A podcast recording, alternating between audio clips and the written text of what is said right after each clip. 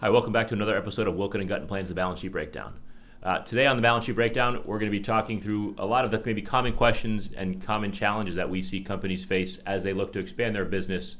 Um, you know, maybe most specifically from India over here to the U.S.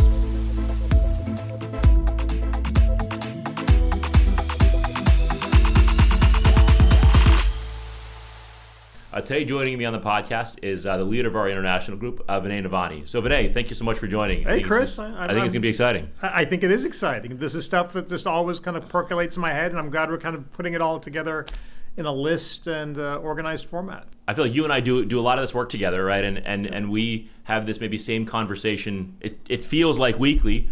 Later this month, you'll be heading over to India. I'm not sure if it's for personal recreation, running a 10k, you know, in Mumbai or what.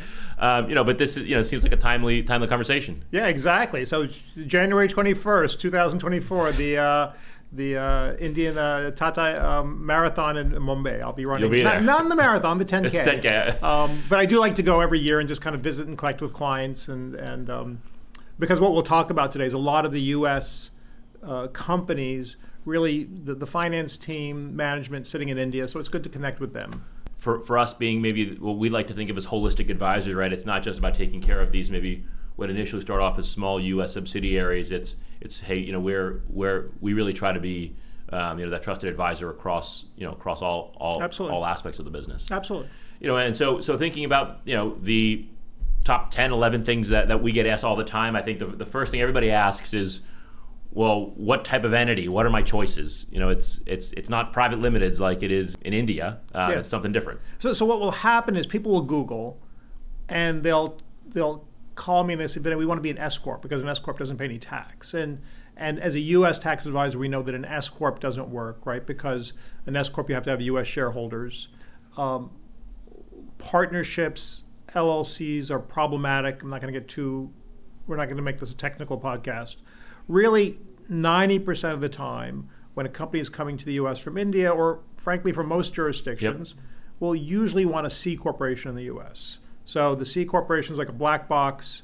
You pay the tax at the U.S. level, um, and then when you just if and when you decide you want to send a dividend to the home country, you send a dividend. There may be additional rate of withholding based on the um, the the tax treaty we have with that country, but but that's generally what we see.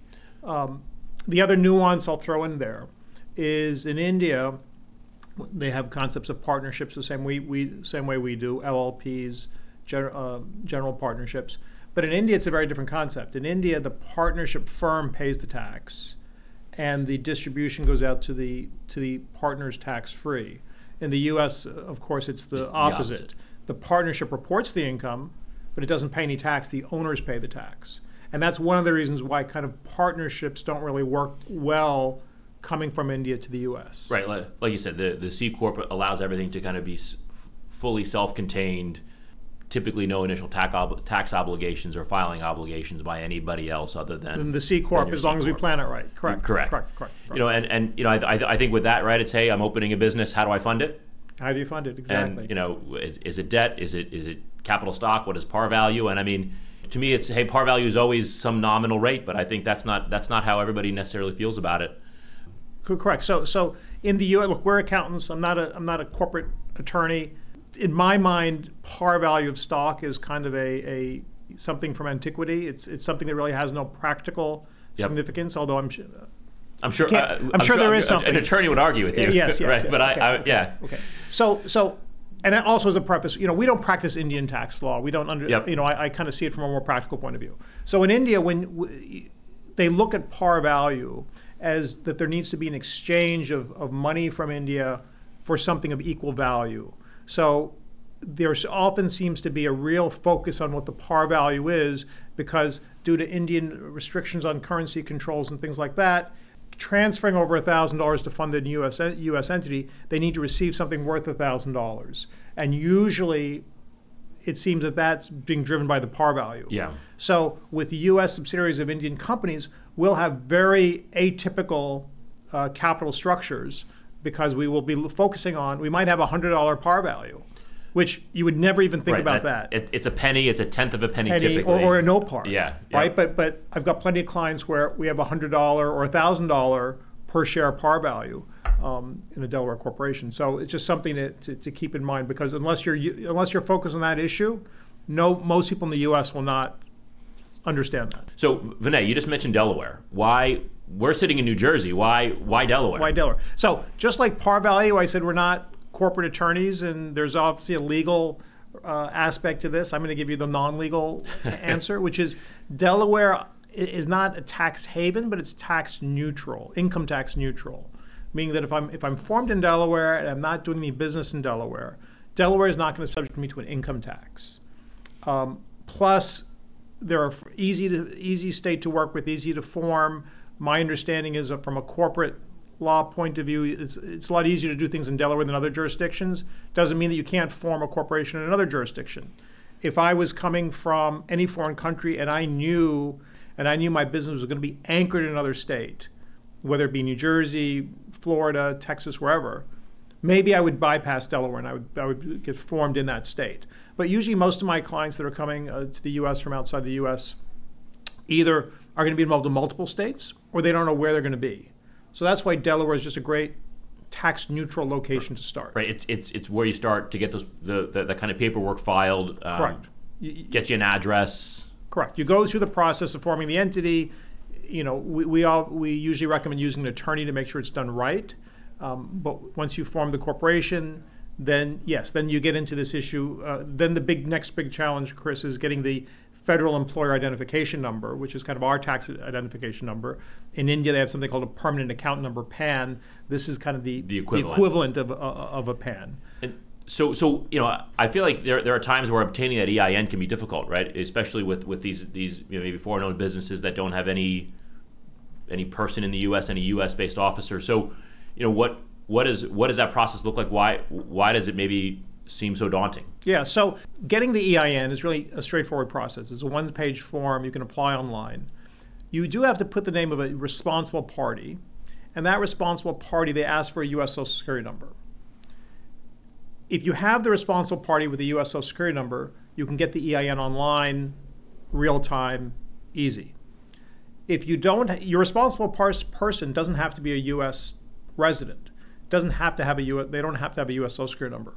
But if they don't have a U.S. Social Security number, you have to go through a manual process with the IRS. Your transaction time to get the EIN has gone from instantaneously online to maybe a month.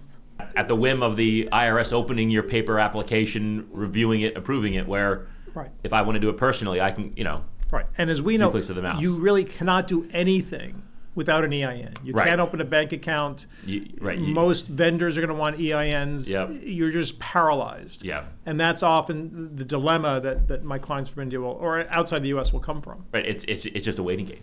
It's, a waiting it's just game. it's just Right. a waiting game. Right. So, so that's that's often a challenge. You know, and, and, and so you know, going back to what, what you're talking about about you know state taxes, right? So how does how, how does that process look, right? You know, you mentioned that hey, uh, maybe I'm going to start in Delaware because that's a great launch off point if I have you know maybe no other physical connection to any other state. Yeah. You know what happens when, when the first thing I do is, is is open an office you know here in New Jersey if you know there's a lot of life science companies that we see maybe coming here and they Mm-hmm. Sure. sign a small lease what, is, what does that do to my, my Delaware registration Yeah, so, so let, let me take a, a step back. So, in the US, unlike a lot of countries, we've got a federal level, federal taxes, and then we have 50 states, all of which have, most of which have their own income tax, their own rules. And so, just because you're, you're operating at a federal level, you still have to deal with the states. So, let's take your example, which is kind of the easy example, which is I'm a life sciences company. I decide I want to be located in New Jersey because I've got business reasons to, to be in New Jersey. Then, again, now we're kind of branching off into the subject of corporate law. The Delaware entity would get registered with the Secretary of State of New Jersey to be authorized to do business. That's the legal formality. And then that same uh, corporation would file with the New Jersey Division of Taxation to be registered to pay New Jersey taxes, whether it be the income taxes on the corporate income, payroll taxes, et cetera. You know and, and, and so you know I, I think what we see right is it is it can become really burdensome really quickly. You know as as in like you mentioned every state has different rules and requirements that you know if if if you've got nationwide sales depending where your inventory is at depending what what your sales folks are doing you know it, it doesn't need to be uh, two, three hundred million dollar company when all of a sudden there's a number of states knocking at you know the states come knocking much much sooner than that. Yeah, true, true. But I would also look at it from a different point of view because I will have a lot of clients come to me and say, okay, I read that Nevada doesn't have a tax. We're going to base everything in Nevada. And that's all good and fine if your business model supports being, Being in based Nevada. being in Nevada. Because most of the states will have rules to pull you in. It's called nexus. What's that minimum connection a state needs to, to pull you in? And it's based on business driven factors your volume of sales in your states, do you have employees in the states? So, yeah, there's some planning we can do when you're coming into the US, but th- we can't magically ma- wave a magic wand and Right. say we're going to be in Nevada. to make the problem go away, right? Correct, it, it, correct. It, it becomes a bit of a natural evolution. Maybe I'm registering in Delaware. Uh, maybe then I, I then you know get my second state registration in New Jersey because that's where I want to be because of business purposes, and then you know next thing you know it goes to three to four to five you know right. to right. five states that are that are Right, requiring you to right, register. Right. The message is like follow where the business footprint is. Yeah. Where do you need to be to be successful in the US? And let that be the driver. Right. If you have to file ano- another return because you're expanding your business into another state, I'm not so sure that's the worst thing. Right, Right. exactly, It's, it's, exactly. it's an indication the business is thriving and, and growing. You know, and, and so you know maybe switch, switching gears a bit and thinking about transaction with that with that foreign parent company. First thing we we address is year end. You know, in the in the U.S. the calendar is the common year end for everybody. Um, Mm-hmm. Correct. Not not such in most other parts of the world. Correct, correct. So in India, everything is on a March year end. In the US, what we spoke about at the very beginning of the discussion is most of the time when you come to the US, you're going to be a C corporation. And one of the benefits of C corporations is you can pick any year, year end you want. And a lot of people will come to the US, form their US entity, and think they have to be on a calendar year end. Um, and if you're a C corp, you can be any year end you want.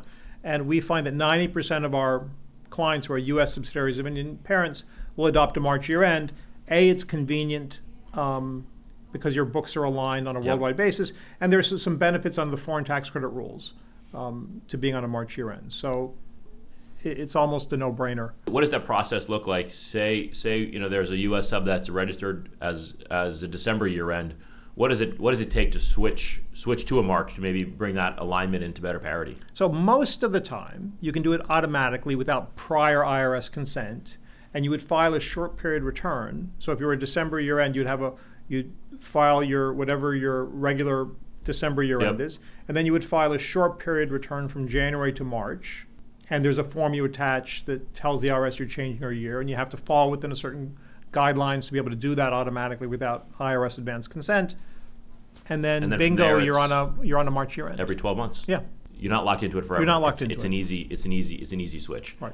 You know, and and so th- thinking about maybe those transactions with, with with parents, I think the next thing we kind of run across is the dreaded idea of transfer pricing. Yes. What does that look like? dreaded what's, transfer what's fair? Who's caring? I mean, it.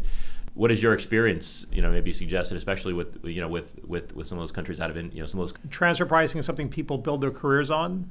I'm not a transfer pricing person, but the, the obviously idea behind transfer pricing is if two related companies are dealing with each other, we want to make sure they're dealing with each other the way they would deal with each other as if they were unrelated, right? No government wants their profit or tax base to be to be eroded by by, by shifting income. by shifting income. Correct. You, you said it better than I did. The concept of transfer pri- pricing is almost universal, and the methods, my perception is they're they're very common. They're very similar. What the different methods the IRS allows are, are very similar to what most countries allow. Uh, in India, just anecdotally, transfer pricing seems to be a much more procedural uh, issue, meaning that all com- it seems like most all companies have a well put together transfer pricing approach because it is, is much more uh, in the spotlight in India. okay. And I would say a majority of the time, that same transfer pricing methodology used in India will often work in the US. I've been in IRS audits where we've provided the IRS auditor the, the copy of the Indian transfer pricing study. Generally, we've not had an issue. Doesn't mean you still have to, you shouldn't, it's got to be reasonable, and we'll often have it vetted by a US transfer pricing person. But the concept is the same. Um, you know, sometimes I will have companies with uh, IT companies where there'll be a U.S. entity, um, which will really be the client-facing entity. It will uh, contract with the U.S. customers for IT services, but most, if not all, of the delivery or the fulfillment of those will be done by a, a related entity in India. Yep. So you can't just have zero profit in the U.S., right? There's got to Right, be right. some There's that salesman sourcing, you know, sourcing the Right. clients, Wh- whatever it may be. correct, whether it's a commission model, um, what what have you. But there's got to be some some recognition of that intercompany transactions. I think certainly my experience is in line in line with yours, right? Where it seems to work out well that, that the U.S. is able to follow the foreign transfer pricing agreements so so so long as they're reasonable, right? So long as they're reasonable. And, like you mentioned, anecdotally, India is the maybe the driver of it, but Mm-hmm. um, like you said, consistency across the globe. Sure. uh, when we were talking about the EIN, right, having having you know that, that trusted person, what does it mean for like local officer and directors? The role of the officers and directors are are significant. This is a, a great question. This comes up so often. So in India, the term director has a very different meaning than it has in the U.S. In the U.S., we think of a director as somebody who's not part of day-to-day management, more of a stewardship role, acting on behalf of the shareholders, manage the management, um, oversee the management. Is Yep. a better word. Um, whereas in India, when people use the word director, they're really using it more like the term, like we, we would consider an officer. Okay. So oftentimes clients will send back, you know, IRS forms with you have to put in your title, but call themselves director, and that just doesn't work. Yeah. So they have to kind of adopt, at least in the U.S., corporate officer type uh, positions, uh, president, CEO, CFO, Secretary the- secretary, uh, things like that. Right. And, and and like you said, that's the while the titles may be consistent, as in the director, the the underlying meaning is uh, there's a big you know, disconnect. Correct. Um, Correct. You know, and, and so so thinking about um, another disconnect to me, I think one of the biggest things that that you know being on the audit side, right? You kind of leading the tax, me kind of leading the audit side. The conversation that we have pretty often, where the U.S. has no requirement for any financial statements at all. If you've got clean books, clean enough to prepare a return on, hey, you've you've you've met your obligation. Right, right. There is no in the UK. They got something called Companies House, right, where you can for a lot of companies above a certain threshold, you can go online and see the financials of, of the company, and above a certain threshold, there's an audit requirement. Uh, same in India. Yep. Um, that concept obviously doesn't exist in the U.S. So uh, there's no audit requirement uh, as long as you you know. Obviously, the IRS can come Yeah. and can audit you anytime they want, um, but financial state financial information in the U.S. is very private. I mean, I'll have clients from India say we were trying to find out information about this potential vendor or Yeah, Target. whatever. target or whatever, and there really is no. Right. It's a private company, and It's, it's, a, pri- it's a private company, and, can't get- and there really is nothing. Now, a lot of our clients, because of an Indian audit requirement, will want their U.S. books audited, and, and we can certainly help them with that. But there's no U.S. focused requirement For an sure, audit. right? And, and in those in those instances, it's it's the it's the parent that's that's driving the bus, right? They're the ones Right. saying, "Hey, we need it on IFRS, or we need it on on U.S. GAAP or income tax basis, whatever it may be." Um, that that that hey, the what's important is how it rolls up into the bigger picture. Um, you know, Exactly. Not so much not so much here, which is, you know, I, I think some of the folks we talk to abroad, it's it's a bit of a shock, right? Yeah. Right, because I think, like you said, it's the norm in a lot of places other than the U.S especially once you reach a certain size that you know of course your information should be you know in the public domain what do you mean yes, yes, exactly, exactly. maybe spinning it back one you know to maybe one final topic on taxes Mm-hmm. right yep there's there's income taxes that we talked about in some some of the different states but you know that's that's not the only one that we've maybe seen companies get tripped up on Yeah, um, you know, and, and in fact, I think some of those, you know, sales tax, use taxes, uh, GSTs, if you will, have maybe more pitfalls than the state income taxes that you kind of see coming. Yeah, yeah. So, so look, in the tax world, we have we divide the world into two halves: direct tax, which is income tax, and indirect tax, which is what you're alluding to, Chris. So, in the U.S., obviously, we have a sales tax, a tax imposed on the final, usually retail, the final consumer of a product or service, and they pay a one-time sales tax, assuming that the transaction itself is subject to sales tax in that particular state. In India and a large parts of the rest of the world, you have a GST or a VAT type concept where you pay an indirect tax on your purchase of your, of your inputs, you charge a indirect tax on your sale, and you, you, you get a credit for your inputs, so you end up paying, remitting to the government the net. Just the difference. The net, right? That concept just doesn't exist. It's, you know, I've had clients come here and they want to set up their charts of accounts to keep track of sales tax inputs, but Right. In the It U.S., does- that's merely matter. an expense. What It- it- what you pay has no bearing.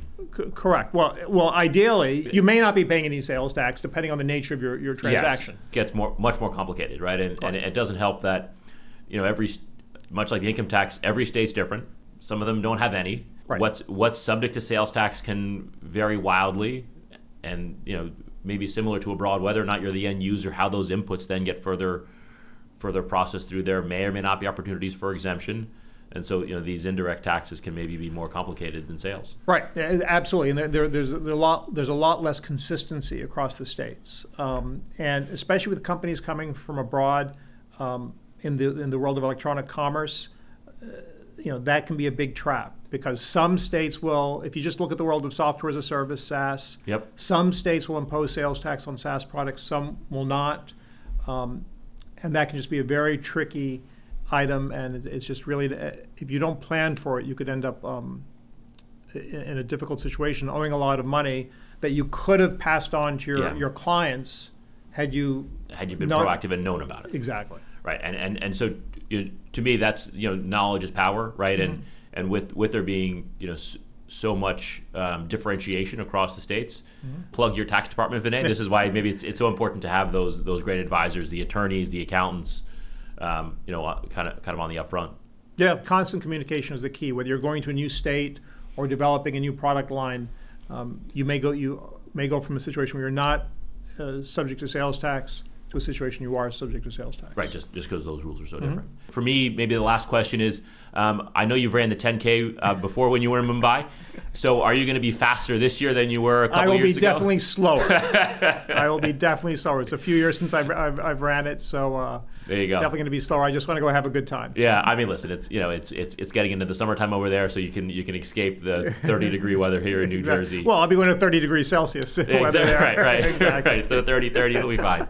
Uh, so, Vinay, this this has been great. Any any maybe final thoughts as we as we wrap up here? No, it's this has been fun, and uh, we, we you know we love having conversations with people um, just to kind of brainstorm, and because every time we have a conversation, I'm learning something new too. So so I really enjoy these opportunities to speak with people, expanding their business to the, to the U.S. Yeah, no, and listen, I, I, I think I feel the same way. It's you know this is this is the exciting stuff. Um, you know, helping helping companies you know expand their business, grow, and um, how we can help you know make sure that they're pointing the ship in the right direction. Great, thank you, Chris. Thank you. So this has been Chris Frederick with another episode of Wilkin and Guttenplan's Balance Sheet Breakdown. Where we help you make sense of the numbers.